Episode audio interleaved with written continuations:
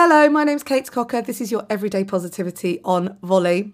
So, following on from yesterday when I was talking about friendship, and I have this best friend, and one of the things that we've started doing this year is messaging each other on a Friday ish and saying, What's the best thing that's happened this week? And it's really lovely because in my WhatsApp, I then have to think about what's the best thing that's happened this week. And that brings me joy. It brings me opportunity to remember it and be grateful for it. So, with it being the last day of the year, I want you to think now, really think, close your eyes and think about what has been the best bits of this year for you. What is the best thing that's happened this year? I think one of the things that really springs to mind to me is that I found myself walking up a mountain in Greece twice this year to blue skies and sea views, which were just incredible.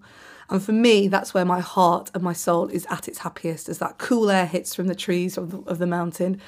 And I'm going to be trying to revisit those in the next year as well. There's so many good things that have happened this year. Today's the day to be grateful for them and to remember them.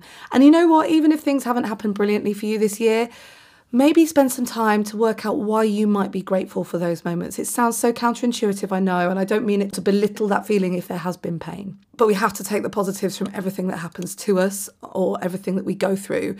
And today is the day to really let yourself review the year with a positive angle. Have a fantastic New Year's Eve.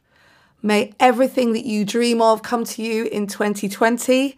I will be here tomorrow to see the new year in. In the meantime, have the best day to close the year. If you're not there already, there is a Facebook group where we are oozing positivity all of the time.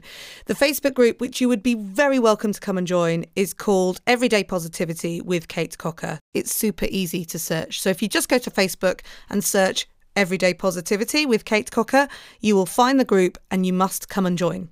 I shall look forward to meeting you there.